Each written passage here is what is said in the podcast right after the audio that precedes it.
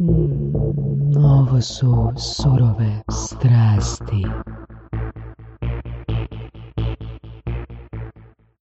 A danas e, je s nama jedan gost kojeg već e, godinu dana iščekujemo da nam se pridruži u surovim strastima, gospodin profesor Božo Skoko. Kako gordo zvuči. Hvala puno na pozivu. Lijepi pozdrav svima koji nas slušaju i drago mi da smo konačno zajedno. Eto, hvala ti puno na dolasku. E, jučer sam baš pogledao e, jedno tvoje gostovanje e, na večer i mislim da jedan tvoj kolega, jedan tvoj kolega to me baš nasmijalo kako je izgovorio Jel to bilo, kako je Google izgovarao ovoga? Bužo Skoko. Što je to bilo? Da, daj mi molim te objasni. a, to, je, to je bila jedna konferencija gdje smo trebali imati spikera koji je trebao najaviti sve govornike i onda su organizatori odlučili da će koristiti umjetnu inteligenciju koju će nas najavljivati. Međutim, to je zvučalo katastrofalno za sva naša hrvatska imena. Svaka čast umjetnoj inteligenciji, ali domaći spiker je domaći spiker. da, da. Eto ga, mislim da imamo stvarno eh, na raspolaganju jako, jako puno tema a ima jedna tema, mislim u kojoj si ti doma, a to je tema brendiranja države koje smo se mi čak i s nekim drugim gostima dotakli, ali ako neko ono, treba komentirati tu temu stručno, to si definitivno ti. Uh, hvala lijepa. Pa to je zapravo tema koja me zaokuplja zadnjih, usudim se reći, dvadeseta godina. Dakle, krenuo sam se baviti time još dok je to bila čista egzotična tema o kojoj je pisalo sve, svega nekoliko knjiga.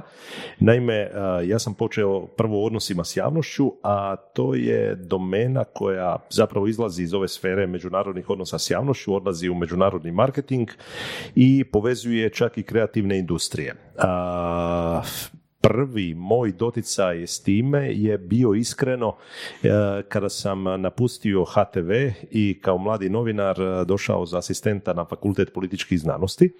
E, tada je moj prvi mentor bio pokojni profesor Marko Goluža. A Marko Goluža je u to vrijeme bio i marketinški stručnjak koji je vodio strateški marketing tvornice Duhana Rovinj, koji je radio za Hrvatsku turističku zajednicu. Ostalom on je smislio onaj prvi slogan Mala zemlja za veliki odmor, pozdrav iz Rovinja i slično. Tako da moram priznat da me on zarazio s tim temama i, i, i tada sam počeo nekako proučavati sve to skupa pratiti što je on čitao, što je on gledao i slično i onda kasnije kada sam trebao pisati prvo magisterij, a onda kasnije doktorat, nekako sam se natjerao da otvorim tu temu. Sjećam se tog magisterija pod mentorstvom pokojnog profesora Radovana Vukadinovića, ja sam htio se baviti time kako imidž države utječe na njezin međunarodni politički i gospodarski položaj. mm se ograničena bila literatura i sama istraživanja, tek nekoliko razvijenog koncepata i slično, međutim kasnije kada sam se bavio doktoratom i radio istraživanje kakav je to imidž Hrvatske u zemljama bivše Jugoslavije, već je bilo dosta, dosta literature i onda negdje tamo kada sam doktorirao 2008. na ovamo, to je došlo do potpune ekspanzije. Svi su odjedno počeli se baviti e, brendiranjem država, upravljanjem nacionalnim identitetom, imidžem, zato što je to postalo e, jako profitabilno. Ona država koja ima bolji imidž, koja ima bolji brend, e, lakše prodaje svoje proizvode, mm lakše privlači turiste, gleda im se kroz prste u međunarodnim odnosima i na neki način to je postala jedna jako, jako popularna disciplina, napisano je na stotine doktorata, objavljeno na desetke knjiga i zapravo, eto, imao sam sreću da sam među prvima u Hrvatskoj se počeo baviti time i onda sam mogao pratiti cjelokupni taj razvoj. E, I sada kada sam objavio ovu zadnju knjigu Strateško komuniciranje država, gdje, gdje analiziram i taj e, nacionalno brendiranje i javnu diplomaciju i međunarodne odnose s javnošću, imao sam e, toliko divan izbor istraživanja literature iz mm. cijeloga svijeta da sam mogao napraviti jednu jako dobru, dobar uvid, odnosno kompilaciju koja će biti prilagođena hrvatskom mm. tržištu, odnosno hrvatskim čitateljima. A, ako znaš, a vjerojatno znaš, e, kad, se uopće, kad je uopće nastao, kad se prvi put pojavio, ko je skojnao termin brendiranje države i kad je uopće to postala tema bilo koje države? Dobro pitanje. A poznati britanski teoretičar Simon Enholt, koji je veliki guru na tom području, objavio je deseta knjiga i funkcionira kao konzultant za niz država. On voli pripisivati sebi ovoga taj termin national branding, jer to je bilo uvriježeno, uvriježeno apsolutno u ovom product PR-u i marketingu, kasnije u, u samom području usluga. Međutim, negdje 90. godina je ušao taj termin nacionalno brendiranje. U početku je bilo jako puno mm, razmimoilaženja između teoretičara da li se može država brendirati kao što se brendira, ne znam, prašak za pranje ili čokolada. I, i jako veliki broj teoretičara rekao da se to ne smije dovoditi u vezu sa državom zato što se na taj način e, srozava država, njezin nacionalni identitet i slično.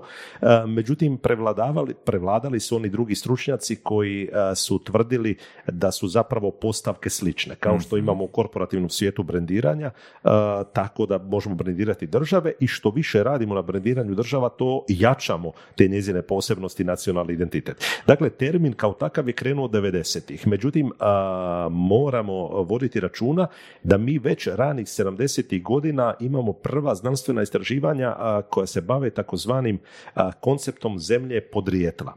Ali tu se više govorilo o imidžu države.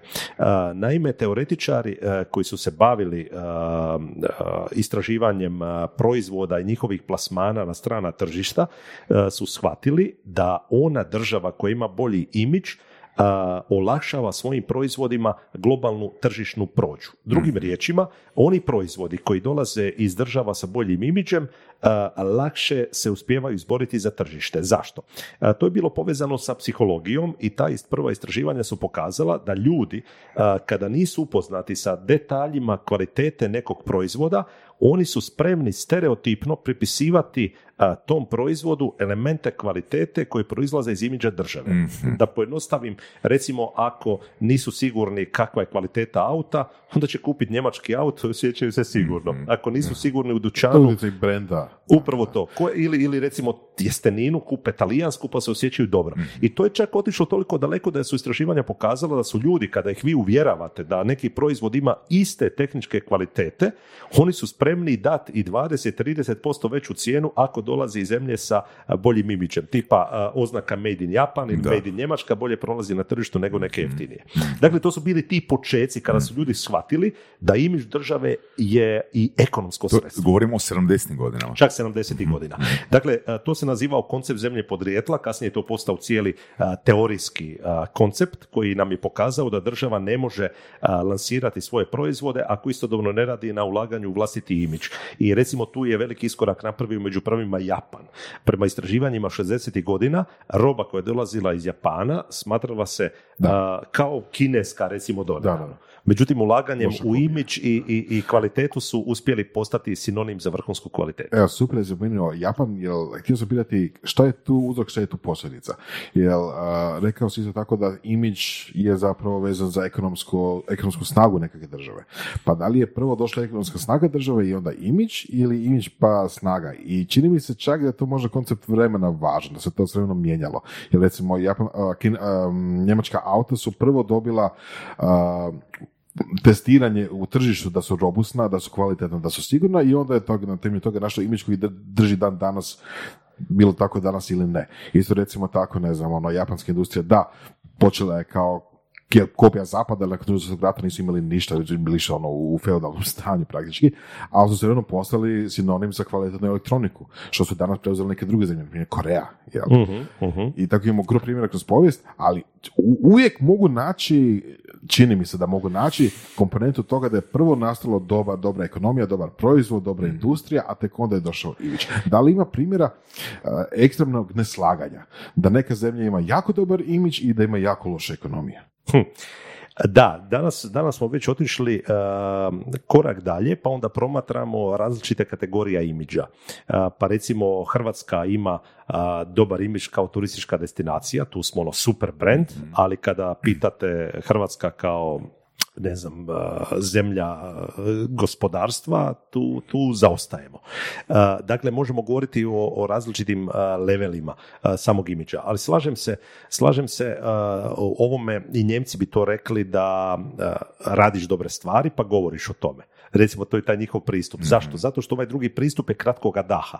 Pričate dobre priče, ljudi povjeruju u priče, provjeruje kasnije vaše proizvode ili kvalitetu turističke usluge i slično i onda je to ispada jeftina propaganda. To je u današnje doba neudrživo. Zato vi morate raditi dobre stvari i onda morate ih dobro komunicirati. Međutim, ima jako puno primjera pojedinih država gdje rade dobre stvari ali svijet ne zna da su to dobre stvari. Mm-hmm. To vjerujem, to da. zato što uh, baš Simon Eholt je pisao o tome um, da, da ljudi u današnje doba kada smo zatrpani sa tisućama informacija i mi ne stignemo procesuirati sve te informacije i mi obično pamtimo neku državu po zadnjem velikom događaju. I recimo Kinezi danas proizvode vrhunske automobile, ali još godinama će ljudi biti skeptični prema svim njihovim proizvodima jer smo opterećeni tim stereotipima. I zato moraju jako puno raditi na komuniciranju da bi pokazali da je to vrhunska kvaliteta. Ili recimo pojedine države profitiraju u pojedinim kategorijama proizvoda. Recimo kada bismo napravili danas istraživanje o Kolumbiji, sigurno ne bi, ne bi bile nekakve vrhunske pozitivne asocijacije, ali ako pitate za kolumbijsku kavu, onda u dobrom dijelu svijeta to je sinonim za najbolju kavu. Ili, ili, ili recimo sva moda koja dolazi iz Francuske nije vrhunska. Da. Ali sami time stereotip francuske mm. mode pomaže i onima koji su manje kvalitetni da, se bolje prodaju. Ali opet taj stereotip je došao iz nečega, došao je iz nekog razdoblja kad je to bilo bolje, bolje recimo ujedno rečeno situacija. Isto tako recimo ne znam neki brendovi, evo recimo korejski, isto stvari sa korejskim autima. Korejski auti su Kia, Kia. Mm-hmm. Dugo vremena Kia bila ono, ajde neki jeftini tamo autići i tako dalje. Danas su Kia, ono, to je, to je ista kompanija koji Hyundai, to su danas mm vrhunska auta. Jel? Istina, istina. Ali opet treba će neko vrijeme do taj, da imidž sustigne kvalitetu samog proizvoda. Mm-hmm. Ali opet gledamo Japan, znači opet gledamo Japan u periodu od drugog svjetskog rata, znači 45. 6. Znači oni su tek 80-ih dobili imidž dobre ekonomije. Da. Znači to je, to je 40 godina, to je ono generacija dvije ljudi. Upravo to. Danas je možda lakše zato što danas uh, imamo iznimno velike mogućnosti komunikacije. Ali je s druge strane ogroman problem zato što smo danas zatrpani sa informacijama više nego ikada i mi nemamo baš vremena upoznavati sve detalje uh, koje nam pričaju pojedine zemlje. I kako god okrenemo, uh, treba biti daleko inovativniji i kreativniji u tome da prodamo svijetu svoju priču, jer svi prodaju svoju priču i svi se hvale sa nečim što su napravili ili što jesu. Znaš, znaš što mene interesira? mislim, evo, taj, e, ta riječ brand. Um, pa bi volio tu malo da, da ti nam daš svoje stručno neko mišljenje. E, da li su ili nisu, jesu li ili nisu e, zapravo isti na neki način postulati i, i možda i procesi kako se radi na korporativnom brendu, kako se radi na osobnom brendu, kako se radi na e, brendu, e, znači izgradnji, izgradnji države kao brenda. Da, ima li tu dodirnih točaka ili ima li ih manje nego što mislimo? Mislim, kako kak bi nam dao neki najjednostavniji odgovor na to pitanje? Pa ima ih više nego što mislimo. Mhm. Zapravo metoda je slična. Kad, kad razgovaram sa studentima, onda volim pojednostaviti do kraja i natjerati njih da mi svojim riječima kažu što je to brand. A onda oni krenu u velike pametne definicije. A, a zapravo šta je taj sustav brendiranja, odnosno proces brendiranja?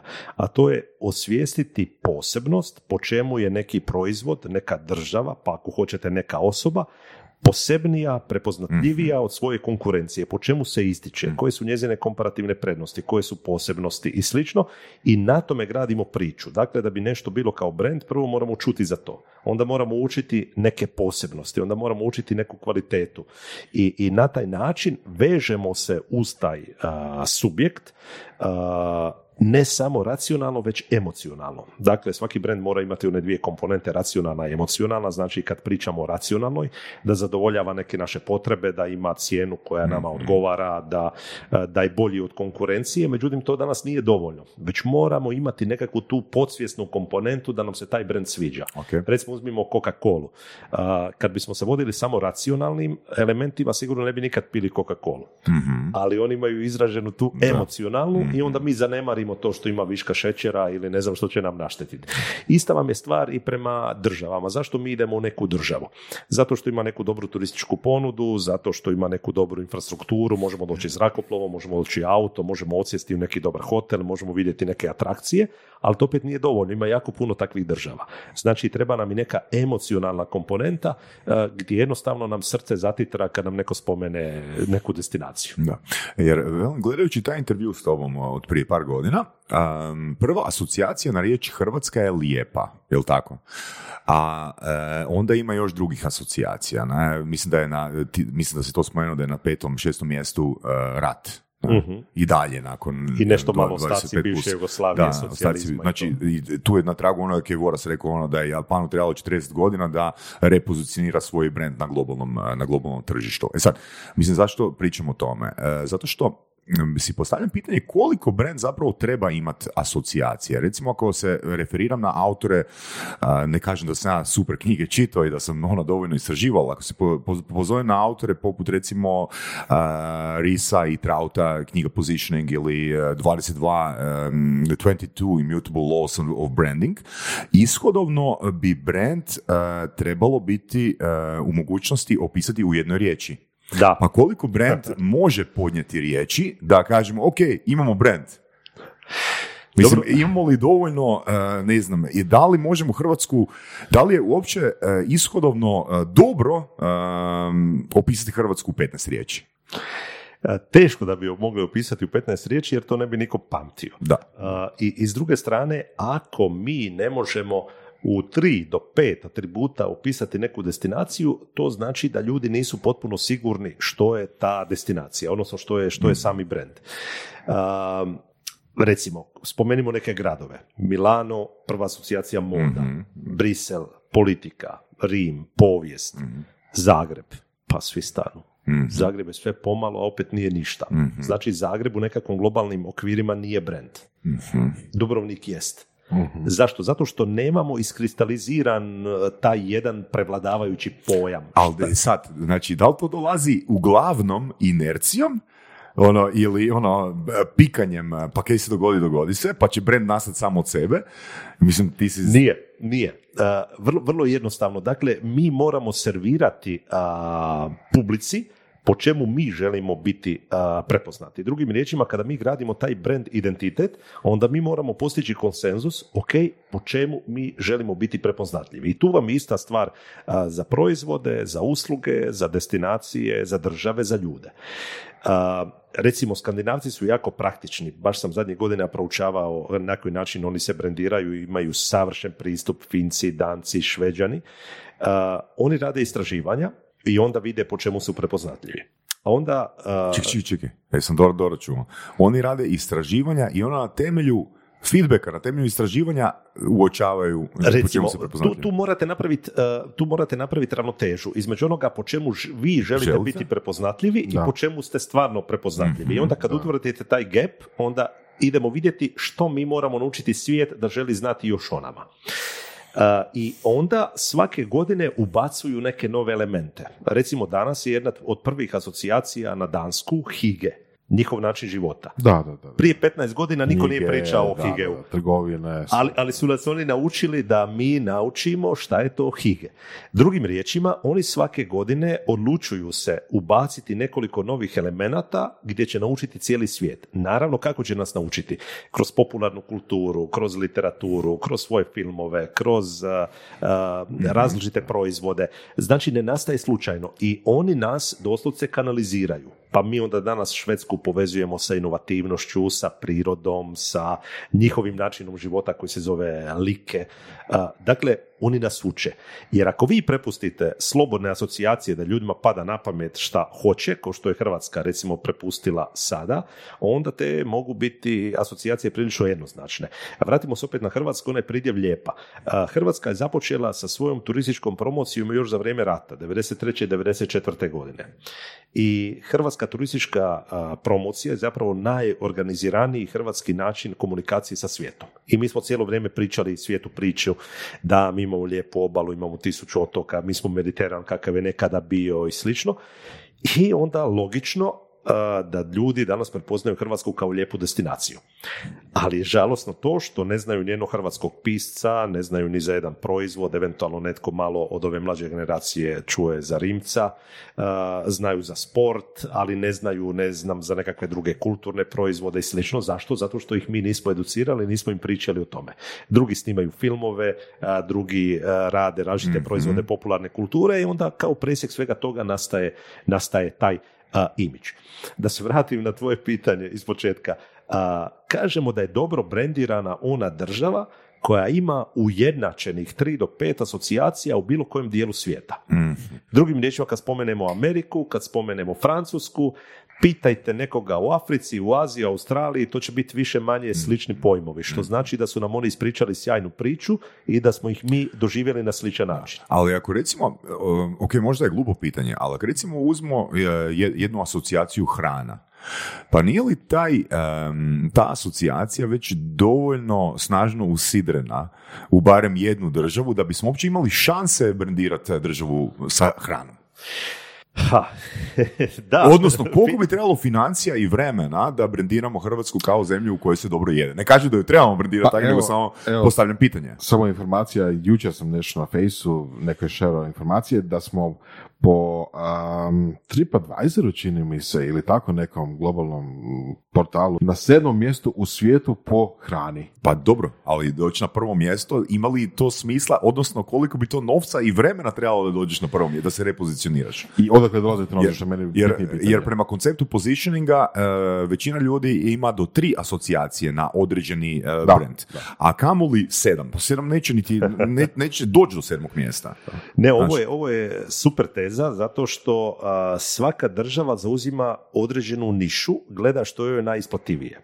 I recimo, ako mi danas prepoznajemo što je japanska kuhinja, što je francuska, što je talijanska, što je kineska, oni su više manje zauzeli taj prostor.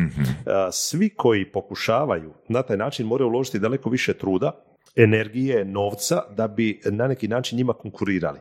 Recimo, dobar primjer tajlandska kuhinja. U jednom trenutku, mislim da je skoro prošlo 20 godina, kako su oni odlučili na nacionalnoj razini da će ogromne novce uložiti u promociju svoje kuhinje. Da, to je, to je svijeta primjer. Da, i to su, doslovce su oni e, namirnice originalne zrakoplovima dostavljale u svoje restorane po svijetu. E, Dakle, trudili su se i nije baš pošlo za rukom. Nije pošlo za rukom. Recimo, primjer jedan, Pa je i nije. Mislim, puno je više poznato nego prije. to sigurno, to je ostavilo traga, apsolutno, ali da su ušli ono prvih top pet uh, asocijacija na vrhunsku gastronomiju još uvijek nisu. Ali recimo, uzmemo Južnu Koreju. A, prije koliko, tri godine sam boravio u Seulu i njihova kuhinja je izvanredna. Zato što oni imaju tog zapadnjačkog utjecaja, a koriste ono najbolje što ima Azija. Recimo od svih ovih azijskih kuhinja nekako mi je najviše po mjeri. Međutim, oni su shvatili da sa svojom kuhinjom neće nikada napraviti uspješnu priču kao što, će napra- kao što su napravili njihovi susjedi. I oni su rekli, ok, nećemo se baviti kuhinjom, nego ćemo mi napraviti proboj u kreativnu industriju.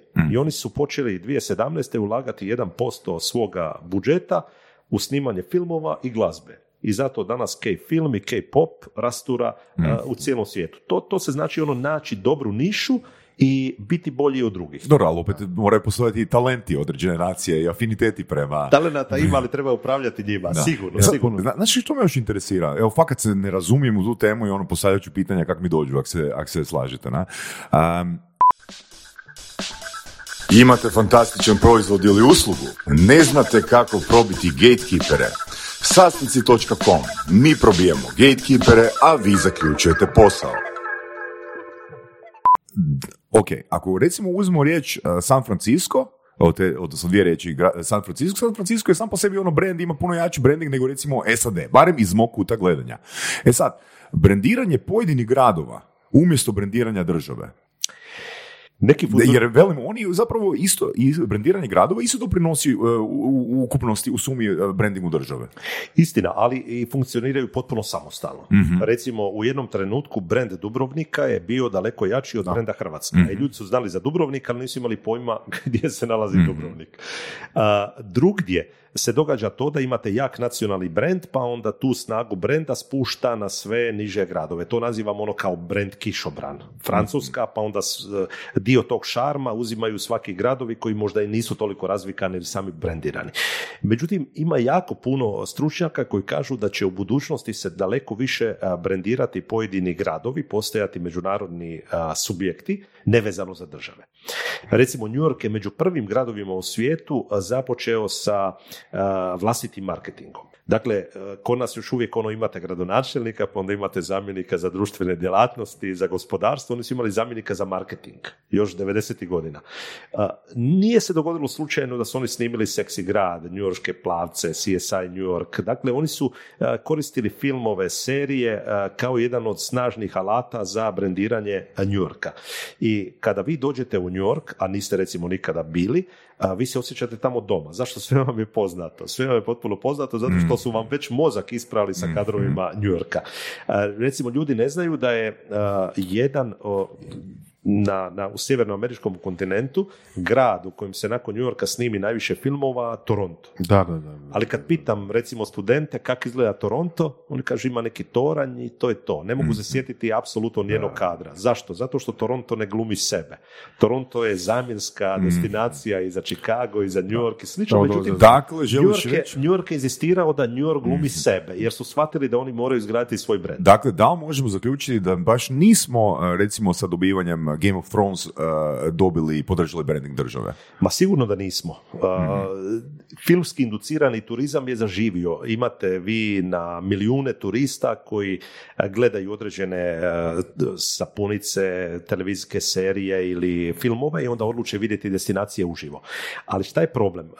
Kod dobrog dijela njih ne zanima ih apsolutno ništa drugo. Oni dođu, poslikaju lokacije, stave na Facebook, idu dalje. Ne zanima ih Dubrovnik kao takav.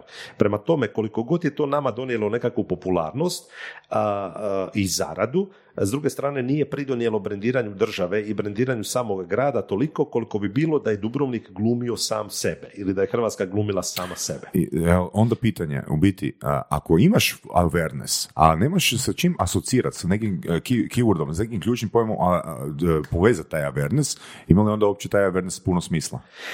Pa nema ako se on uh, mimo strategije izgradi. Recimo jedna anegdota koju često pričam, uh, prije tri, četiri godine došla skupina američkih turista u Dubrovnik, sišli su s kruzera i sad su oni dive gradu i gospođa koja je bila turistički vodič priča o slavnoj povijesti Dubrovnika. Dubrovnik je među prvima priznao Sjedinje američke države, prvi ukinuo ropstvo, imao najjaču diplomaciju, najjaču trgovačku flotu. Ljudi koji su dolazili u grad morali su donijeti kamen pa su tako nastajale zidine. Znači zanimljive priče. Ima neko pitanje, javlja se neka gospođa sredovječna i kaže, oprostite gospođo, sad ste me potpuno zbunili. Pa šta, ove zidine nisu izgrađene za potrebe snimanja igre prestolja. I to je problem što u njihovoj percepciji sigurno prestolja počinje Dubrovnik. I to je to. Onda vam jedan filmski brand pojede, pojede zapravo da. svu slavnu dubrovačku povijest. I to je, to je razlog zbog čega pojedine filmske destinacije doslovce uvjetuju da glume sebe. A drugi je način, drugi je način recimo što je iskoristio Novi Zeland, da ulože jako puno u PR i međunarodni marketing da bi svijetu ispričali priču da su oni glumili međuzemlje u trilogiji Gospodar prstenova. I onda kada je krenulo Gospodar prstenova, oni su išli sa golemim kampanjama, ova zelena prostranstva, to je Novi Zeland, međuzemlje Novi Zeland. Ljudi kada su dolazili u kino ili kada su gledali doma, oni su već unaprijed znali da je to Novi Zeland. A kada vi odgledate onaj zadnji nastavak muzikla Mama Mia, divite se e, prekrasnom otoku i mislite da je to negdje u Grčkoj, a to je na našem visu, ali prosječan gledatelj nema blage veze da je to snimljeno na visu. to je samo primjer da se može jedno i drugo, samo treba puno više sredstava. Treba upravljati s time. Da, da. da. Tako da, definitivno u novije doba će jako puno destinacije ulagati e, same u vlastitu promociju, vlastito brendiranje, ali uvijek imaju više sreće one e, destinacije koje imaju jak e, nacionalni brend, pa se onda mogu staviti pod skute. I, i to je onda daleko lakša, daleko lakša priča. Mm. što danas, Božo, misliš, ok, ajmo reći imamo XY asocijacija na Hrvatsku, duboko si u toj temi, koje riječi, koja asocijacije imamo u izboru? a koje bi se mogle lakše i jeftinije zalijepiti na svjetsku populaciju. Dakle, ono što se uhvatilo, da to tako kažem žargonski, su ove asocijacije vezane za prirodne ljepote. Dakle, Hrvatska je lijepa, ima jedno od najrazvedenijih obala u Europi, nakon Grčke, imamo čisto more, evo, uh, Evropskoj uniji su objavili da imamo najčišće more u Europi nakon uh, Malte i Grčke, i nakon austrijskih jezera. Uh, dakle, imamo bogatu tu povijesnu baštinu i to je taj dio. Međutim, mi ništa nismo iskomunicirali o našim ljudima. Dakle, mi se hvalimo s onim što smo zatekli u stoljeću sedmom kada smo doselili ovamo, što su nam priroda i Bog dali, ali nismo ispričali ništa o našim ljudima. A naši ljudi su gostoljubivi, naši ljudi su kreativni, naši ljudi su inovativni. Uh, u povijesti, a tako i danas. Spomenimo samo... Mogu se samo nadovezati. I, i, oprosti, imali smo s jednim gostom komunikaciju baš na temu naših ljudi. Uh, čovjek je iz uh, New Yorka, ja mislim. Sean koji je spomenuo da je po njegovom iskustvu putovanja je najmanje gostoljubimstva go, gostoljubrimstva doživio u Hrvatskoj.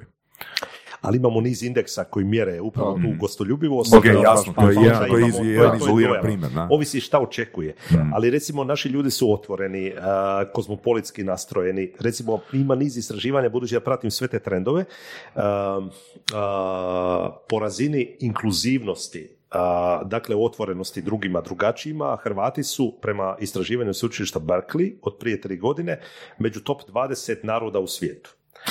A, a, a s druge strane recimo imamo jedno istraživanje na razini Europske unije otvorenost prema židovima i muslimanima.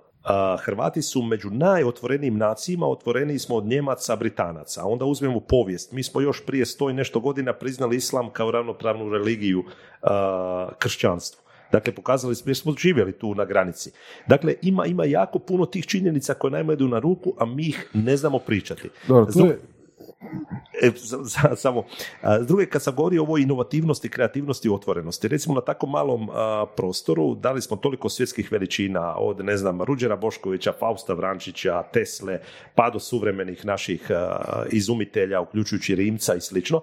Međutim, ljudi ne povezuju inovativnost sa Hrvatskom, a, ne povezuju kreativnost i ima još jedan snažan adut koji bi ja volio vezivati uz Hrvatsku, a, to je vezano uz kvalitetu življenja, odnosno kvalitetu života. Ima jedan dobar indeks iza kojega stoji američki US News, zove se Best Countries i oni a, mjere 200 država svijeta prema nizu, nizu kategorija. Mislim, Hrvatska je općenito globalno a, negdje na 40. mjestu. Međutim, kad pogledamo kategorije, mi najbolje stojimo po kategoriji a, slikovitosti. Dakle, slikovita zemlja, lijepa zemlja. I onda nam dolazi razina ljudskih prava. Dakle, mi smo među top 25 država na svijetu što se tiče otvorenosti prema manjinama, uređenosti zakona, države, tolerantnosti i to. I treće je kvaliteta života. Kad govorimo o kvaliteti života, oni a, mjere o, o tome da li nam je voda pitka, da li nam je klima ugodna, a, do toga ako vam se nešto dogodi a, pa završite u bolnici, koliko ćete platiti, kako ćete dobiti kvalitetu zdravstvene usluge, da li, može, da li vam i dijete, da li dijete može sigurno odrastati, koja je a, razina ne znam, sigurnosti, pa do toga kako se hranimo, kakva nam je kuhinja, kakva nam je kvaliteta zraka, kakva nam je infrastruktura, kako smo umreženi sa drugima i ostalo. Recimo, to je nešto što digitalni nomadi otkrivaju, a mi nigdje ne iznosimo to kao adut. Dakle, a, tu moramo napraviti jedan pomak od toga da smo lijepa zemlja, moramo biti i funkcionalna zemlja nekakvih normalnih, otvorenih, gostoljubivih ljudi e, s kojima možete i surađivati, raditi, i družiti se, prijateljevati i slično. Ja bih htio dodati te kvalitete našem brendu Hrvatska. Mhm, mhm. na koji A, način? Samo, samo, samo, bi još, samo bi još nešto pitao prije na, na koji način, mene isto jako zanima na koji način. Um, ok, kad kažeš po kriteriju tom i tom uh, smo na trećem mjestu, po kriteriju tom i tom smo unutar prvih deset zemalja svijeta. Um, opet mislim da tu, mislim da tu imamo problem, jer uh, prema onome što sam pročitao, ne kažem da sam dobar u tome, uh, mislim da je bolje odabrati nešto u čemu sam prvi ili drugi, nego nešto gdje spadamo ono u top 10. Pa ovisi. Ovisi. Recimo, turizam je naš ključni adut. Mi tu stojimo sjajno. Recimo, evo, baš kada se hvatamo nekakvih mjerljivih kategorija, uh, onda ću citirati taj zadnji Bloom Consulting koji je objavio uh, snagu turističkih brendova. Dakle, od 200 država svijeta mi smo za, od zadnjeg mjerenja, to je bilo prije tri godine, porasli za četiri mjesta, na svjetskoj razini smo na 16. mjestu. Na razini Europe smo na devetom mjestu. Španjolska je na prvom. Dakle, ogromna je konkurencija. U toj velikoj konkurenciji mi smo među top 10 turističkih e, destinacija i top 20 na svijetu. To je recimo sjajno. E, Ako gledamo e, Hrvatsku kao sportski brand, tu smo također u samome vrhu zato što imamo toliko talentiranih ljudi u svim mogućim sportovima i toliko uspjeha od popularnih do manje popularnih sportova. Dakle, tu stojimo sjajno. To je jako dobro. Međutim, u svim ostalim kategorijama mi nismo uspjeli pronaći svoju nišu. I to je, to je taj problem. Recimo kad gledamo gospodarske brendove, prema tom istom Bloom Consultingu, mi smo u Europi na 30. mjestu. Dakle, lošiji smo od nekih država koje, su, koje nisu članice Europske unije. I sad se vraćam onom pitanju kako. mislim da je ključna stvar postići konsenzus doma. To je mhm. onaj što je naš identitet, po čemu smo mi posebni, mhm. po čemu smo drugačiji i što želimo živjeti. Jer ne može doći ni jedan stručnjak i nama nametnuti. Aha, vi u Hrvatskoj se morate furati na to, pa ćemo mi prodati priču. Ne, mi to moramo živjeti. Drugo, moramo pronaći, opet se vraćam na onome, niše ili područja gdje mi želimo biti top, top, top. E, recimo, ponovo se vraćam na ove skandinavce. Norvežani su prije 30 godina e, rekli da oni žele biti u međunarodnim odnosima važniji nego im ta važnost pripada, ne znam, po broju stanovnika ili veličini teritorija. I onda su razmišljali kako oni mogu biti važni u međunarodnim odnosima i onda su došli do toga da oni žele biti mirotvorci imat će najbolje diplomate koji su fokusirani na razrješavanje konflikata. Pa sjetimo se sporazuma iz Osla, koliko se trudili oko Izraelaca, Palestinaca, pa su nagovorili Šveđane da jedina Nobelova nagrada koja se ne dodjeljuje u Štokholmu, već u Oslu je Nobelova nagrada za mir. Malo pomalo, malo pomalo oni idu i pozicioniraju svoje mjesto. Recimo Danci su učili od njih i Danci su pokušavali isto tako u međunarodnim odnosima naći neku svoju nišu. Pa su bili prvi koji su imenovali takozvanog tehnodiplomate, odnosno imenovali su prvog ambasadora u Silicijskoj dolini jer shvatili su da je bolje imati ambasadora blizu Google i Facebooka nego u nekoj tamo državi koja ništa ne znači u međunarodnim odnosima.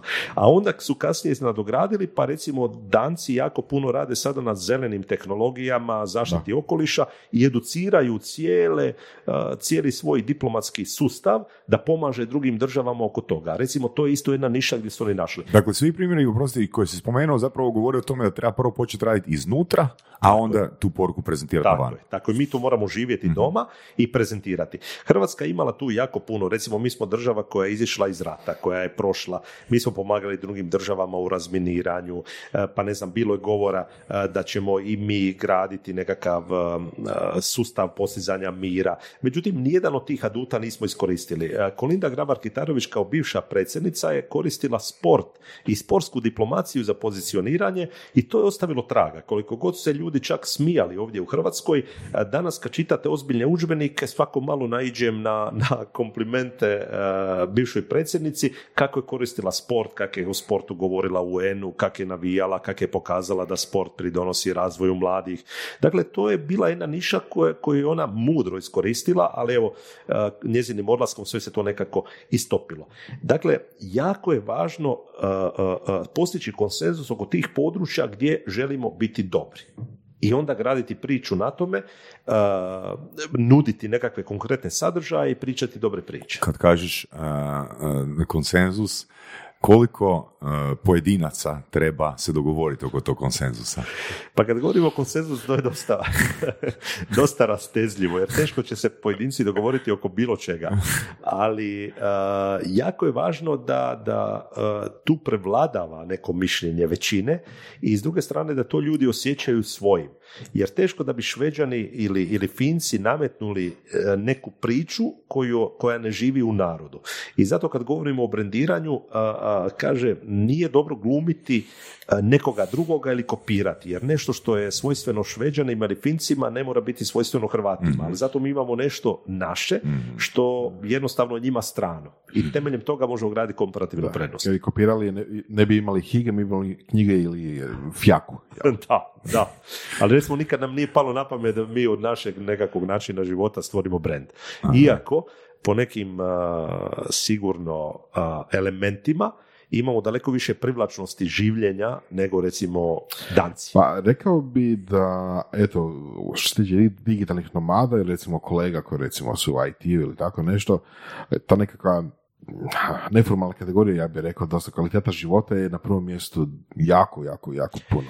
I, I upravo ta u- uravnoteženost između poslovnog i privatnog, ležernog i užurbanog i... Ali to je jako teško balansirati. Recimo sad, recimo, dobijemo navalu digitalnih nomada, promijenilo bi se, ne bi bilo više tako. Ma sigurno, i Zagreb I da se- je drugačiji sada nego prije 20 godina, ali, ali još će biti Silicijska dolina, opet bi bilo užbanije nego što je sada i tako. Je, da. je, je. Ali recimo kada, kada dođu stranci u Zagreb pa vide tu mediteransku opuštenost i krcate terase, onda kažu, a vi znate uživati u životu. Da, da, ali zato što su tu turisti, jel da.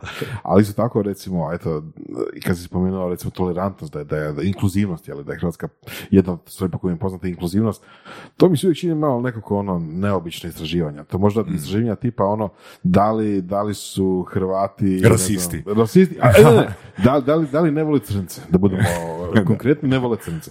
Da, ljudi, Hrvati vole crnce. Zašto? Zato što ima jedan crnac na milijun stanovnika. Jel? Da ih ima više, može biti drugačija situacija. Ne kažem kako i zašto i zbog čega, ali recimo da ih se pita da li vole cigane, pa ne bi bilo odgovor e, tako, To, toliko tolerantno. tako tolerantno. Ali sve je stvar perspektive i percepcije. Recimo kada pitam studente, šta mislite gdje se Hrvati nalaze po odnosu prema LGBT zajednicama? Da. Onda studenti prva reakcija, joj, grozni smo. A onda kad uzmete upravo te indekse koje objavljuje jedan institut koji se bavi pravima LGBT zajednica u Europi, recimo 2015. bili smo među top pet europskih država kao najliberalnijih. Sada smo negdje, ali smo među top 10 u svakom slučaju. I onda kad uzmete, aha, a, a, a, a, uzmite samo oni mjere kroz, ne znam, 20-30 kategorija, pa ne znam koliko se godišnje dogodi napada a, koji su, ne znam, ponukani mržnjom Da, da, LGBT. ispadne jako malo. Onda ispadne dva, a u Nizozemskoj 150. da, Recimo, To, to je, prema tome sve stvar perspektive, ali mislim kao društvo da mi jesmo tolerantni, ali na riječima kada analizirate reklo bi se da nismo. Ali u dijelima je i, i recimo ta jedna spremnost na pomoć, a, ta, ta jedna a, pomaganje drugima, drugačijima. Recimo čak su neki strani vodiči pisali o tome kao jedan raritet. Kaže, iz Hrvatske ne možete otići gladni. Odite u bilo koje selo u Hrvatskoj i recite gladan sam, žedan sam, ljudi će vas nahraniti i neće vam tražiti apsolutno Dobro, ništa. takvu publiku ne želimo privući. Da. Naravno, ima tu, ima tu puno pozitivnih stvari, samo ono, mislim da treba malo biti ono kritičan prema nekim, nekim načinima istraživanja. Dobro. Pa sigurno, zato ja ono pokušavam vidjeti apsolutno sve što se objavljuje, ali recimo neki od tih indeksa imaju i promotivnu karakteristiku. To je O, ono da, kad, kad, kada one objave top 5 destinacija koje morate vidjeti. To ostavi traga među određenom dijelu populacije, onda ljudi trče tamo vidjeti te destinacije. Ima jedna uh, teorija koja kaže, parafrazirat ću, da zapravo obilazak pojedinih država uh, postaje svojevrsno pomodarstvo. Da. Pa ljudi se ono samo stvar, stavljaju kvačice. Aha, top 10, top 50 destinacija koje morate vidjeti za života. Dubrovnik, bio sam tamo, slikao sam se evo na Facebooku, riješeno. Što je sljedeće? To, točno to. I to je baš prisutno jako, ali to znam iz iskustva kod digitalnih nomada. Da, To je da, baš jako izrazito prisutno kod njih. Dobro, ali ho- hoću reći ono, samo da se nadveže na digitalne nomade, mislim da je baš jučer Jan objavio status da je prosjek zadržavanja u Hrvatskoj preko 60 dana. Pa, Super.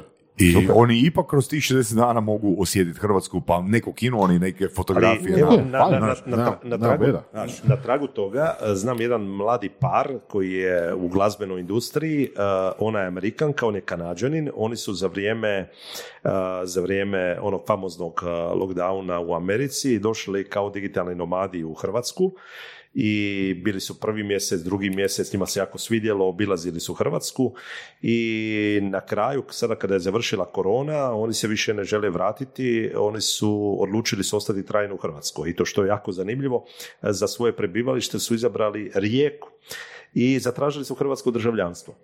I dali su baš nedavno jedan e, intervju gdje su rekli e, Hrvatska je neotkriveni biser. Kao Hrvatska ima sve ono što imaju razvikane destinacije poput Francuske, Španjolske, ali je to intimnije, jeftinije, ugodnije, ljudi još uvijek nisu sve iskomercijalizirali i recimo to je opasnost ako dođe do masovne, onda to gubimo, ali recimo oni su to otkrili i nakon proputovanja po Europi, oni su rekli da Hrvatska je ta točka gdje želimo ostati trajnije. Da. Zašto? Jer danas u doba globalne umreženosti oni dalje rade za svoje američke, odnosno kanadske kompanije. Dobro, Bože, ono, kad bi mogao uh, sa čarobnim štapićem zamahnut, kakvu bi stavimo, stavimo sad na stranu ono brand države, kakvu publiku bi ti osobno htio privući ili kakvu u Hrvatsku, odnosno s kakvom publikom bismo mi najviše profitirali kao država? Znam da će to zvučati stereotipno, ali sa publikom dubljeg džepa, Pa, koja cijeni daleko više od one klasične turističke ponude, koja cijeni i te identitetske vrijednosti koje imamo i kvalitetu hrane i koji su spremni to platiti daleko više. Što bi značilo da ne smijemo brandirati riječi jeftino i povoljno. Da, i to nam već postaje problem. To nam već postaje problem. Recimo, nedavno razgovaram sa svojim prijateljem koji u Pragu radi u turističkom sektoru i a, kaže da ima ogroman problem kako mladim, bogatim češkim menadžerima prodati Hrvatsku. I on razgovara s njima i kaže, ali dođite u Hrvatsku. Ha da, ja sam kao klinac bio u Hrvatskoj, moj djed je tamo bio, moj otac je bio i percepcija koju oni nose je to jeftina destinacija. Da. Ali kaže, sad kad imam novce, ne dam mi se ići tamo po tom cimer fraju, već idemo nekakve, ali mi imamo i hotele sa pet zvjezdica kao, ali ne znam. I to je taj problem, to je taj stereotip. Recimo u, u istočnim europskim zemljama još uvijek ostao taj stereotip jeftine destinacije. A Hrvatska daleko ima uh, novih aduta, ali dok mi ispričamo tu priču, ogroman je problem. I vraćam se samo na ovo. Ako pogledamo broj turista u odnosu na broj stanovnika, Hrvatska je najnapučenija država zajedno sa Maltom. Znači mi imamo ogromno, ogromno opterećenje. I šta se nama događa?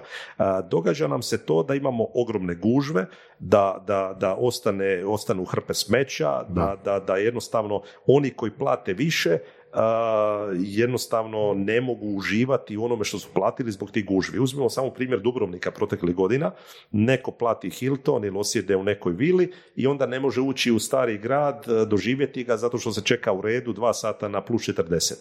I to je taj ogromni problem. A pitanje je koliko su ti ostavili love koji rade gužvu. E, Ne znači da mi trebamo zabraniti ljudima koji nemaju lovu, Bože sačuvaj, ali je problem u tome što mi moramo povećati a, infrastrukturu i kvalitetu luksuznog smještaja, a smanjivati onaj broj klasičnog cimer fraja na koji nam otpada još uvijek 60% ponude. I a, Uzmimo samo jednu usporedbu. Dnevna potrošnja prethodnih godina turista u Hrvatskoj, u što je uključen smještaj, hrana, nekakve karte za muzeje i slično, je jedva na 70 eura. A u Francuskoj taj isti turist potroši 250. Da. S time da, tu, tu sam baš i s Kovačikom ono pričao na tu temu, konferencijski turizam je blizu stotinjak eura, ako se ne varam. Da, da. A, a opet, ono, ako govorimo o zdravstvenom turizmu, to smo pričali s Ognjenom, 300 eura. Da. E, to je ta... E, da li, da li treba ići u takvu neku diferencijaciju ili ne, nužno? A, ovako, apsolutno, mi moramo znati kako ćemo izvući dodatan novac iz džepa turistima. I uzmimo sada da a, nama prosječan turist potroši duplo. Ajde neka se popne na 150. Što to znači? Da ćemo imati jednake prihode od turista za 50% manje turista. O, nema, nema gužvi, da, da, nema da, da. opterećenja, a jednako I imat ćemo više novca za Imat marketing. ćemo više novca za marketing, apsolutno. E sada, kad, kad govorimo o tome kako izvući apsolutno a, veće iznose turistima iz žepa, to je da ulažemo u kvalitetu sadržaja. Bože, sačuvaj da bi nekome palo na pamet, idemo pumpa cijene. Pa nije nitko lud, očekuje vrijednost za novac. Nećemo mi podizanjem cijena Tako je, izvući. Doći jedan put, osjećat će se prevareno i neće se vratiti Mhm. više. Prema tome, zdravstveni turizam, nautički turizam, avanturistički turizam, svi oni dodatni sadržaji od golf terena pa do ne znam kvalitetnih ponude brendova i slično. Dakle, to su sve načini gdje mi možemo privući zahtjevniju publiku i na koncu konca dobiti više novca. Gdje želimo biti više kao Monako, a manje kao, ne znam, ono, Francuska. Pa ja bih koristio i dobra iskustva i Monaka i Francuske. Recimo, Francuzi znaju dodatno izvući novce i kroz gastronomiju, i kroz e, kulturne sadržaje, i kroz niz drugih parametara i pritom se vi ne osjećate prevareno. E, moj prvi posjet Las Vegasu, kasnije sam bio 3-4 puta, i dođete u Las Vegas, središte industrije zabave i sad plaćate gotovo pa predsjednički apartman jeftinije nego u ma kako u Splitu je duplo skuplje nego u Las Vegasu. I sad ja zezam ovoga na, na porti, mislim da sam prvi put u Belađu uh, ocijeo i velim, pa imate jeftinu sobu. I ovaj se smije uh, gospodin na recepciji i kaže, pa da, mi vas želimo razmaziti. Kad vas razmazimo, izvučemo vam svu lovu, a da nećete ni, ni osjetiti. I ustino je bilo tako. Vi se osjećate super jer ste platili jeftinu sobu, Mm. ali ćete ostaviti na večeri, ostavit ćete na koktelu, ostavit ćete ovdje, ostavit ćete ondje i na kraju se ne osjećate prevareno. A kod nas vas ubiju sa cijenom smještaja i onda jadni turist uh, pazi, hoće pojest picu ili će, ili će otići na, na ribu. Pa jako zanimljivo, jako zanimljivo. Ili ako si u fancy, ako si, ako si u raskošnoj sobi sa ukrasima, sa, ne znam, zlatom, i tako dalje, pa nećeš jest ono, ne znam, Naravno, picu da, ili, da, ili nešto da, tako, da, pa da, otićeš u interesantno. stranku i ti to je skladu Dobro, sa... ali, ali Amerikanci su stvarno, stvarno Ovdje ovoga, majstori, majstori ovoga, programiranja da, da, da potrošiš ono više više novca. Ne? Ok, znači imamo zdravstveni turizam koji je na a, 300 eura e, pod dnevne potrošnje. Ima li neki oblik turizma koji, gdje je potrošnja još veća od 300? Ako znaš. Pa mislim da je nautički turizam prilično, prilično visoko, zato što tu imate odličnu klijentelu koja kada je na obali troši. I kako troši, i ako vi imate infrastrukturu koju opskrbljujete, vi možete izvući apsolutno odlične, odlične novce. A, s druge strane, vi imate a, cijele a, navike turista, recimo, a, mi imamo manja golf terena. I zato klijentela koja bi došla ovdje nema gdje igrati, oni odlaze u Tursku, odlaze ne znam u neke druge mediteranske države i to je cjelogodišnji turizam. A mi još uvijek se sporimo oko jednog poštenog eh, golf terena na, na, na Srđu. Drugim riječima, ako mi ne uložimo u te dodatne sadržaje, onda će ljudi otići, otići konkurenciji. Dobro, ali op- opet nije golf teren jedini kriterij zbog čega... Pa nije, a, navodim- zbog navodim čega- kao- Da, kao- da, ali kao ho- ho- primjer. hoću samo reći ono, znači taj, taj raspon, ali nešto je tu trigger. Znači trigger je, aha, imaju golf teren, ja se bavim golfom, ali želim, i- želim imati i raspon drugi sadržaj. na? A, Ono što Hrvatska ima definitivno, a to je bogatstvo kulturne baštine. Dakle, na tlu Hrvatske vi možete doživjeti i antiku, možete doživjeti i savršenu renesansu, možete doživjeti i barok, možete suvremenu umjetnost. A, S druge strane, ta prirodna raznolikost. A, Na tako malom prostoru vi možete iskusiti cijelu Europu. Vi u dva ili tri sata možete vidjeti i Pa to planine je, pa to je, i, pa to je dobar positioning statement. Apsolutno. Znači, Ali šta je problem? Mi in to- few hours you can experience the whole Europe. Istina, istina. Ali šta je problem? Što mi još uvijek to ne doživljavamo kao cjelinu. Ponovo ću vam ispričati jednu anegdotu od prije deseta godina. Uh, jedan američki prijatelj, profesor koji stvarno obožava Hrvatsku i on dolazi tu svake 3-4 godine i sretnem ga u, u Los Angelesu uh, prije tri godine i priča mi šta je doživio u Hrvatskoj. Šta? Kaže, bio sam početkom kolovoza u Dubrovniku, na Hvaru, Splitu i došao sam do Zadra. I zovem svoju agenticu i kažem, ostala su mi još tri dana jer idem u Veneciju, eh, htio bi vidjeti unutrašnjost Hrvatske. Jer mi možete srediti brzi aranžman da budem kratko u Zagrebu, gdje sam već ranije bio, da vidim Varaždin i da odem do Osijeka. I kaže, znate šta mi je odgovorila vaša turistička agentica? Ali gore vam nema žive duše sada, šta ćete gore? On kaže, pa baš zato što nema žive duše, uživat ću konačno vi otkriti sve ovo šta... Bi novce. Ali ona mi na to kaže, ali to vam je daleko. O Bože. Kaže, ali ja na posao idem svako jutro dva sata. I onda je rekao, u hrvatskoj perspektivi, Zagreb je, u američkoj perspektivi, Zagreb je mediteranski grad. Mislim, dva sata od mora, a šta je drugo? Da, da. I, i, i, i, I kaže, vi ste mi mogli prodati još tri aranžmana, a niste, zato što je, eto, a, turistička agentica shvatila da bi to meni bilo opterećenje, a ne bi. I mi moramo promijeniti tu svijest, da je to sve nadohvat Da, da mi možemo niti prodati- ne znamo da prodat, ali, dođe- a kamoli upsellat. ne? ko je došao u Istru, da mu nije nikakav problem skočiti do Baranje ako ima dobar sadržaj za dva dana. I Pa da, pa ja sam bio sad pred par godina uh, u Orlandu opet i uh, zove me friend iz Boca Ratona, što je nekih ono tri sata, uh, tri i pol sata vožnje i kaže, ajde dođi gledat ćemo kod mene Super Bowl. I ono, di ću se tri i pol sata voziti da gledam neku utakmicu, znaš? Ali njima, je to normalno, ono, tri, pa to ti samo tri i pol sata. Da, da. Tako da mi trebamo ući u te okvire, znači da je to njima fakat ništa. Jer ne? to je ta dodana vrijednost. Kad vi odete, e, ne znam, u nekakav egzotični rezort, od ovih razvikanih Maldiva, Sešela, vi ste došli u taj rezort, uživate, imate nekakve dodatne sadržaje i to je to. A kad dođete u Hrvatsku, vi možete iskusiti različita vremenska razdoblja, različite klime, različita podneblja, različite e, kulturološke identitete, različite kuhinje, jer mi smo zemlja na susretištu, na raskrižju. A, ne sjećam se točno ko je od naših akademika rekao, ali mislim da je Katičić. Nigdje Europa nije tako mediteranska i nigdje Mediteran nije tako evropski kao u Hrvatskoj. I to je istina. I Srednja Europa i Mediteran, a ako hoćete i Balkan. I upravo ta mješavina identiteta daje tu jednu posebnost koja može biti dodana Znači, za turista. Croatia, kao Hrvatska, Europa u malom. Istina.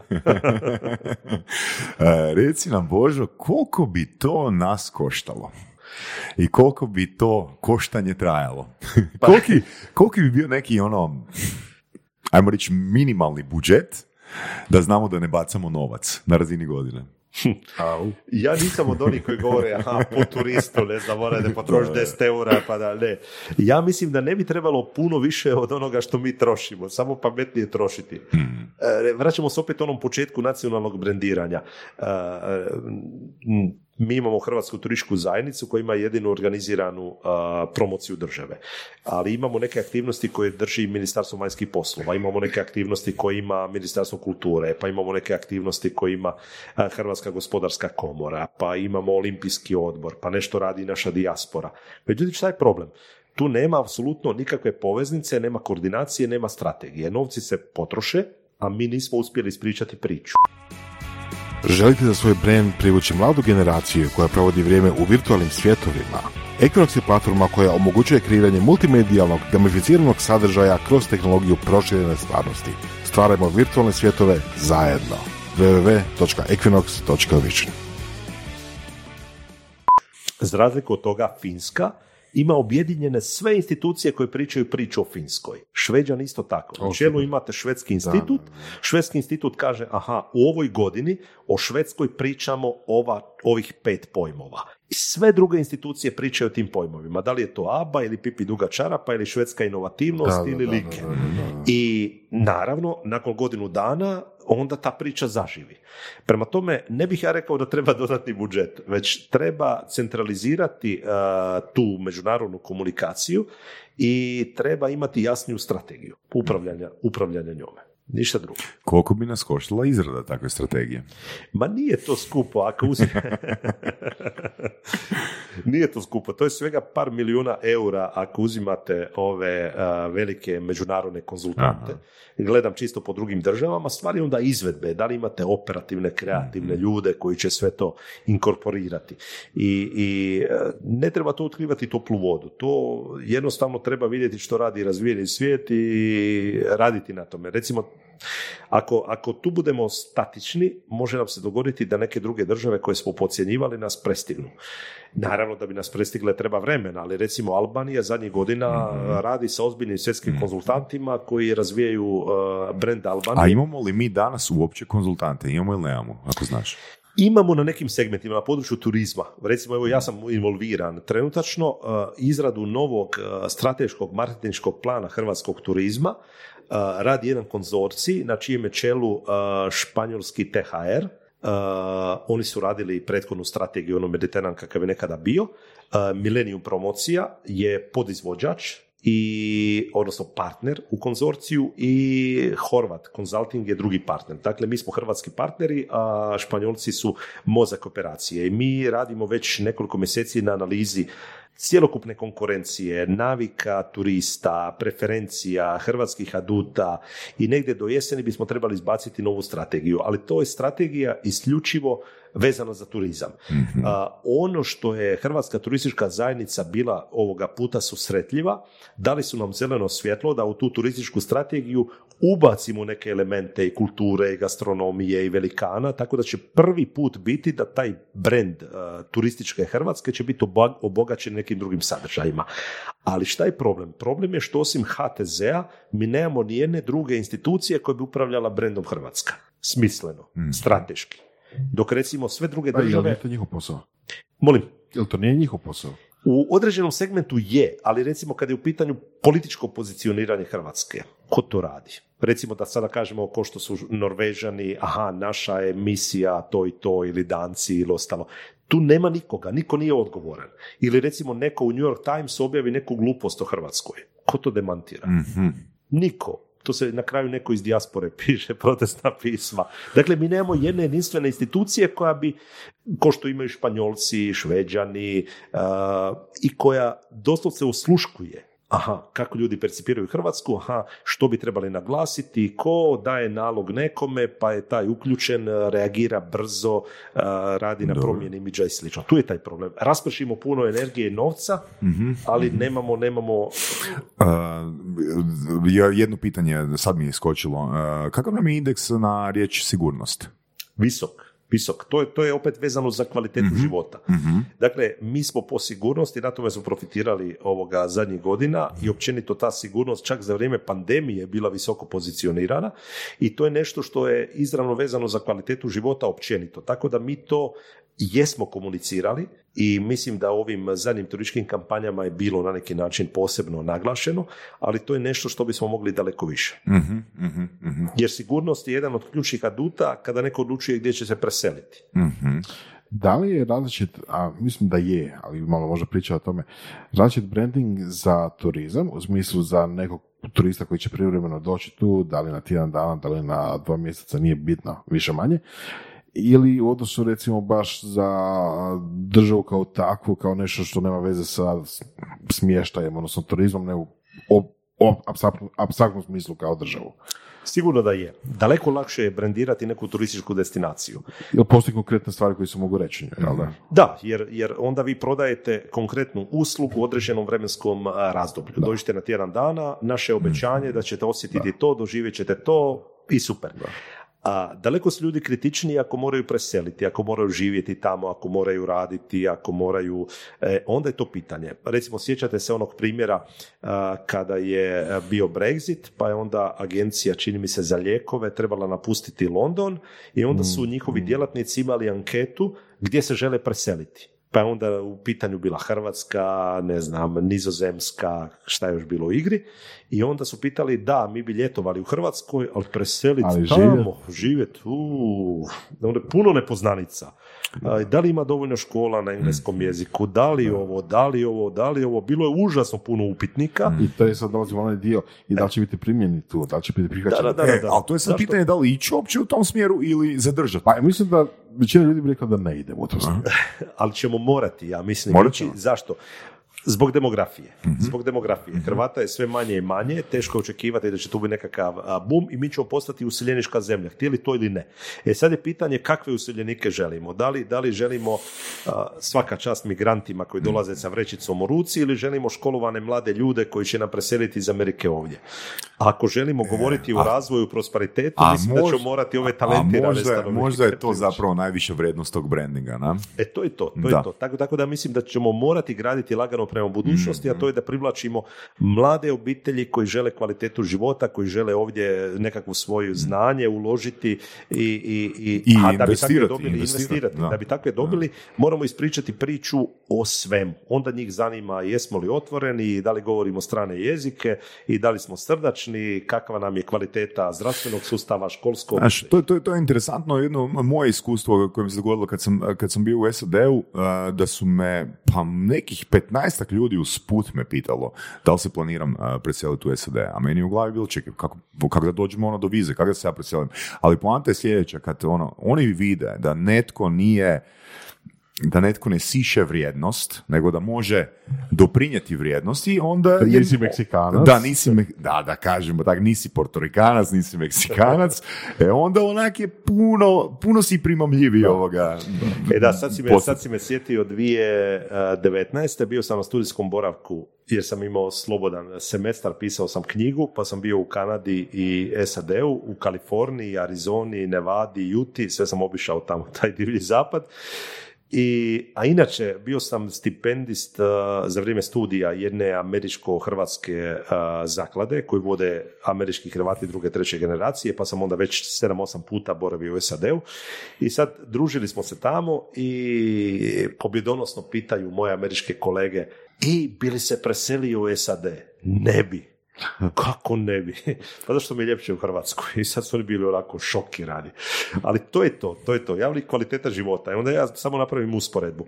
Kad ste zadnji put izišli na kavu? O, prije 15 dana. Ne stižemo, ne stižemo. Treba kavu dogovoriti 15 dana unaprijed. Da. Aha, gdje stanujete? Pa, ne znam, dva sata od San Diego. San Diego je sveučilište gdje rade. I svaki dan putujete dva sata. Da, i to zapnemo u gužvama, ali zato slušamo podcaste i sad oni kažu kako kvalitetno oni iskorištavaju vrijeme i to. I onda ja usporedim uh, sa, sa našim životom u Hrvatskoj. Hoćemo na kavu, evo možemo odmah, čim završimo snimanje ili ne znam, uh, vrlo brzo se, dok- i onda oni shvate zapravo koje su to vrijednosti.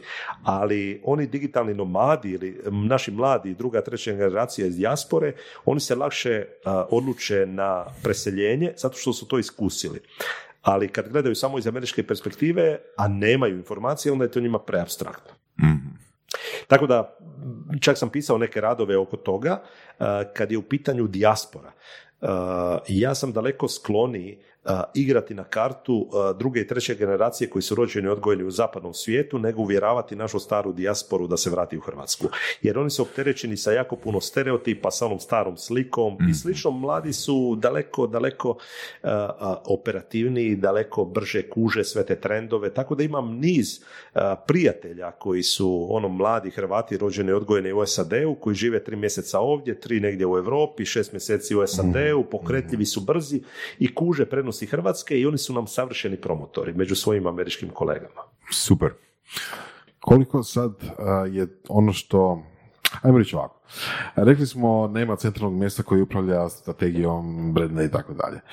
Koliko smo daleko uopće tako neće? Da li to nešto što eto, možemo zamisliti da se dogodi ili će se to dogoditi sasvim slučajno? Mislim, ja sam prilično uvjeren da strategija brenda ili bilo čega što se tiče imigracije da će se dogoditi slučajno. Znači doće nam, doće nam migranti, izbjeglice, doće nam, ono, ako ne iz Sirije, iz Ukrajine i niko neće ni prstom maknuti da se to drugačije promijeni. Pa život piše neke zakone, tako da će nas puno toga natjerati sam život, to se slažem. A s druge strane, ovo je stvar političke odluke. Ovo je stvar političke odluke, jer ako gledamo... Je li realno da će takva politička odluka uopće dogoditi? Pa ja mislim da će se na koncu konca morati. Prekasno ili na vrijeme?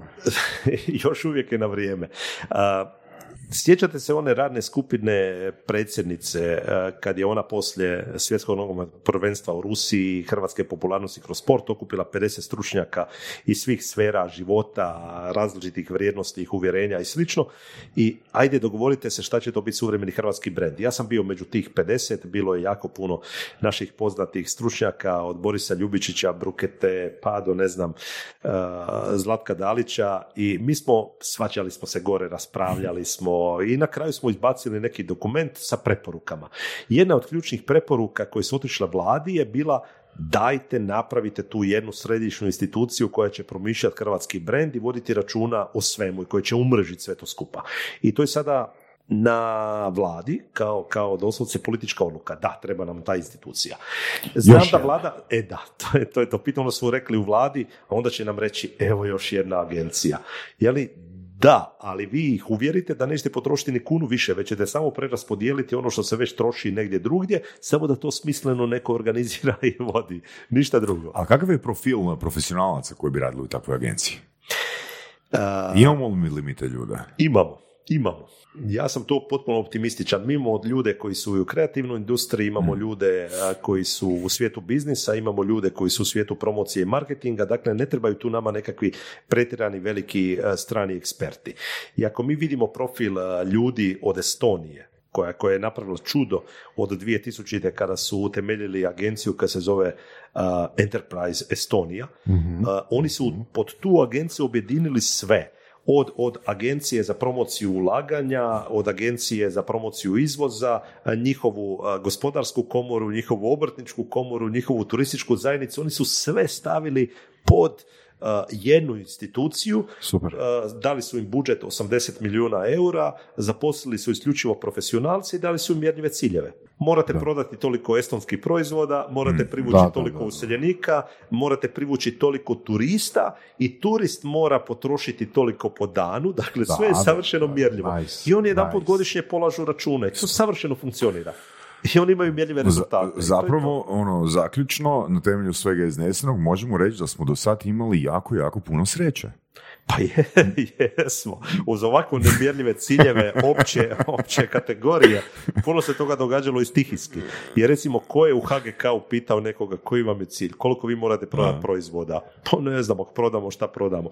Ali Estonci imaju savršeno mjerljivo. I zato nam treba jedna takva institucija koja bi uzela KPI-eve svoje ruke i- Ali da, ali da, nema bez ali to je to. Nema to je to. Da. Prema tome, to je na izgled još jedna institucija, ali ako napravimo reformu kvalitetno, onda je to jedna super institucija koja će pojest brdo birokracije, nerada i administracije. Da. Super. Evo, ja sam prezadovoljan, ne znam da li ti Vorac imaš još koje Apsolutno. pitanje. A, mislim da ću imat, ali moram malo razmisliti.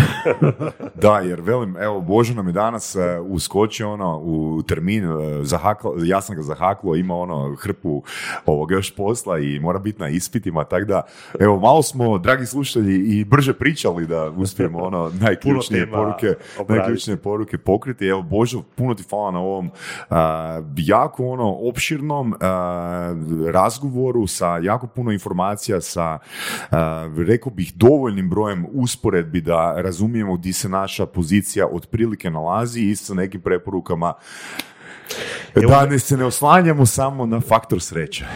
Baš tako. Meni je, meni je drago ako smo inspirirali ili barem natjerali na razmišljanje bilo koga od naših slušatelja, a meni je bila čast. Evo, jer ipak ovaj podcast je brand na hrvatskom i regionalnom tržištu, tako da mi je bilo zadovoljstvo. Evo, puno tebi hvala na tome.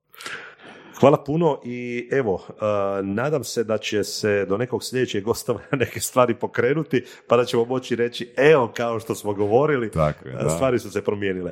Jer uh, puno toga nam je u zadnje vrijeme išlo u prilog. Uh, Hrvatska je postala miljenica svjetskih medija i tih silnih izbora i ostalog, međutim pravo je pitanje da li smo to dovoljno kapitalizirali. Uh, ja ću reći da nismo. I, i tu doslovce vrlo često uh, kad razgovaram sa svojim stranim prijateljima, onda oni kad kažu uh, uh, uh, toliko imate ljepote, toliko tih prirodnih posebnosti od bioraznolikosti do pitke vode, treći smo po zalihama u Europi, to morate mudrije koristiti, to morate bolje naplatiti. Hmm. Ali to su opet kategorije sunca i mora. Znači nešto što je tu zatečeno više manje. Jer Ali- Recimo, sport je super kategorija. Znači, masu ljudi koji, koji se bave sportom govore koliko je neorganiziran, koliko je slabo održavano, plaćeno. i unatoč tome. I unatoč tome Što, sad imamo... što znači da imamo neki imamo gen, imamo neki ili gen. sreće. Ali, ali kad govorimo o tim prirodnim uh, datostima, uh, odmaknuo bi se od sunca i mora, recimo uzmemo uh, obradivo zemljište. Uh, dakle, mi smo rekorderi u Europi po, po količinama obradivog zemljišta koje nije tretirano pesticidima i koje je pogodno za proizvodnju zdrave hrane. Znači, samo malo organizacije ili recimo jednu usporedbu koju radim sa, sa Izraelom. Dakle, mi smo treća država po zalihama čiste pitke vode u Europi. Ali znate koliko navodnjavamo tih obradivih površina koje imamo? Manje od 1%. Manje od 1%. A Izrael koji ima potpunu oskudicu, oskudicu sa Vode. svojom vodom, oni navodnjavaju 95% svojih obradivih površina jer koriste desalinizaciju i trude se i muče i, i, i, i imaju proizvodnju uh, zdrave hrane među rekorderima u tom dijelu svijeta. Prema tome bizarno. nama na, samo, samo boljeg menadžmenta. Drugo nam je sve Bog dao. A sreća nek bude do- dodatan plus, a ne, a ne, a ne temelj strategije. da. Temelj strategije, prva stranica sreća, druga stranica. Uh, Božo, fakat ti hvala puno i hvala ti Evo, na za, za Hvala na pozivu i lijepi pozdrav svim našim dragim slušateljima. Super, odlično. Slušali ste podcast Surove strasti, broj 1 audio podcast u regiji. Ako vam se sviđa, lajkajte. Ako se slažete sa gostom, komentirajte ili ako se ne slažete. Komentirajte, lajkajte i nada sve šerajte tako da i drugi ljudi mogu saznati za surove strasti. Čujemo se i do slušanja.